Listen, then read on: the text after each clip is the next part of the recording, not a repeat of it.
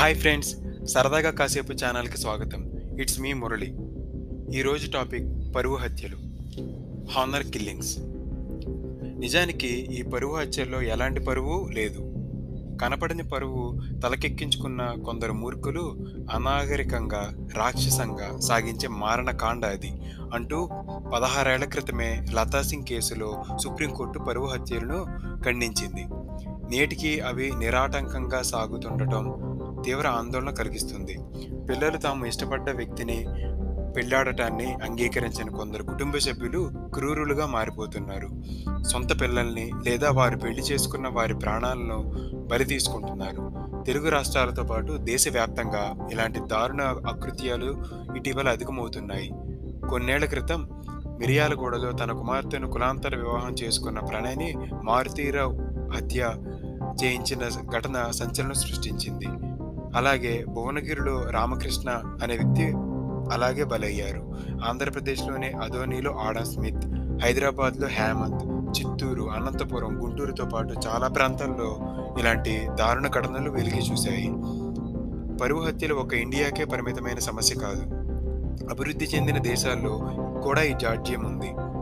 ఐక్యరాజ్య సమితి జనాభా నిధి అంచనా ప్రకారం ప్రపంచవ్యాప్తంగా ఏటా ఐదు వేల మంది మహిళలు పరువు హత్యలకు బలవుతున్నారు. ఈ విషయంలో పురుషులు ఏడు శాతమే. తెలుగు రాష్ట్రాల్లో మాత్రం ఇటీవల కాలంలో పురుషులే అధికంగా దీనికి అంతమవుతున్నారు. పెద్దలు కుదిర్చిన పెళ్లిని కాదనడం, ప్రేమ వివాహం, వివాహేతర సంబంధాలు, విడాకులు కోరడం, కులాంతర వివాహాలు వంటివి పరువు హత్యలకు ప్రధాన కారణాలుగా నిలుస్తున్నాయి. భారత్లో కులాంతర వివాహాలు, ముఖ్యంగా ఇతర కులస్తులను పెళ్లి చేసుకున్న దళితులు అధికంగా పరువు హత్యలకు బలవుతున్నారు. ఉత్తరాదిలో సామాజిక అడ్డుగోడలను పరిరక్షించే పంచాయతీలు ఈ పరువు హత్యలకు ప్రధానంగా కారణమవుతున్నాయి. కులం, మతం, లింగం, పుట్టిన ప్రాంతాలకు అతీతంగా రాజ్యాంగం ప్రతి ఒక్కరికి సమాన హక్కులు కల్పించింది. అలాగే నచ్చిన విధంగా జీవించే హక్కును, ఎంపిక హక్కును కూడా కల్పించింది. పరువు హత్యలు వాటికి తూట్లు పొడుస్తున్నాయి. రెండు వేల పదిహేడు పంతొమ్మిది మధ్యకాలంలో దేశవ్యాప్తంగా నూట నలభై ఐదు పరువు హత్యలు చోటు చేసుకున్నట్లు కేంద్రం పార్లమెంట్లో ప్రకటించింది. జార్ఖండ్లో అత్యధికంగా యాభై ఘటనలు వెలుగు చూడగా మహారాష్ట్రలో పంతొమ్మిది, ఉత్తరప్రదేశ్లో పద్నాలుగు తర్వాత స్థానాల్లో నిలిచాయి.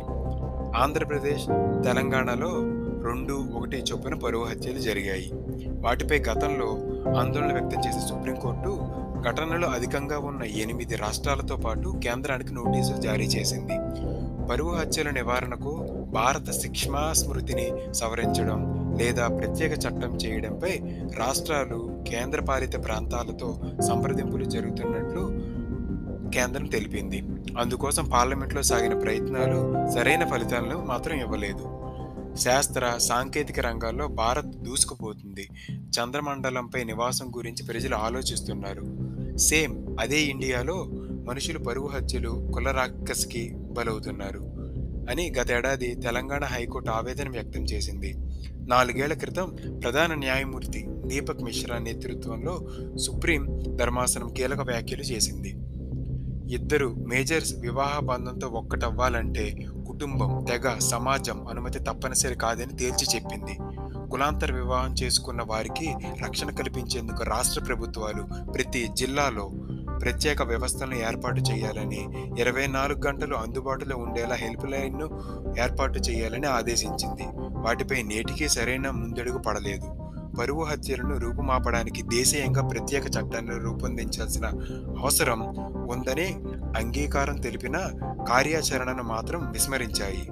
ప్రత్యేక వివాహ చట్టం విషయంలో నెల రోజుల ముందుగా పెళ్లి విషయాన్ని సంబంధిత అధికారికి తెలియజేయడం, నోటీస్ బోర్డులో వధూవరువుల పేర్లు ప్రదర్శించడం వంటివి దాడులకు ఆస్కారం ఇస్తున్నాయి.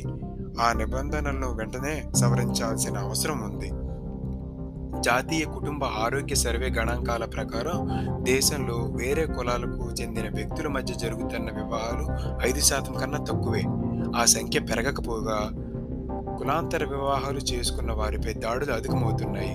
మరోవైపు ప్రభుత్వాల లెక్కలకు వాస్తవంలో చోటు చేసుకున్న ఘటనలకు అసలు పొంతనే లేదన్న విమర్శలు ఉన్నాయి.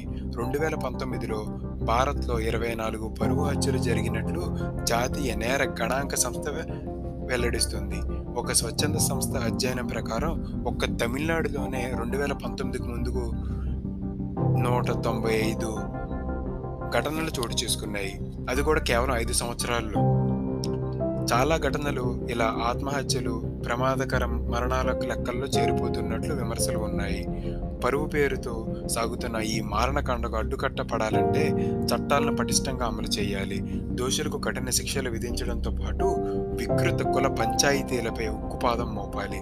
కులాంతర వివాహం చేసుకున్న వారికి సరైన రక్షణ కల్పించాలి. నాగరిక విలువలతో కూడిన విద్యను అందిపించుకుని సమాజంలో నూతన భావాలు వచ్చినప్పుడు ఇలాంటి వికృతమైన ఘటనలు అదుపులోకి వచ్చే అవకాశం ఉంటుంది. మీకు నా ఈ పోడ్కాస్ట్ నచ్చినట్టే ఉంటుందని ఆశిస్తున్నాను. మీకు ఈ ఎపిసోడ్ నచ్చినట్లయితే నా ఛానల్లో ఉన్న మిగిలిన ఎపిసోడ్స్ కూడా తప్పకుండా నచ్చుతాయి, వాటిని కూడా వింటారని ఆశిస్తూ సైనింగ్ ఆఫ్.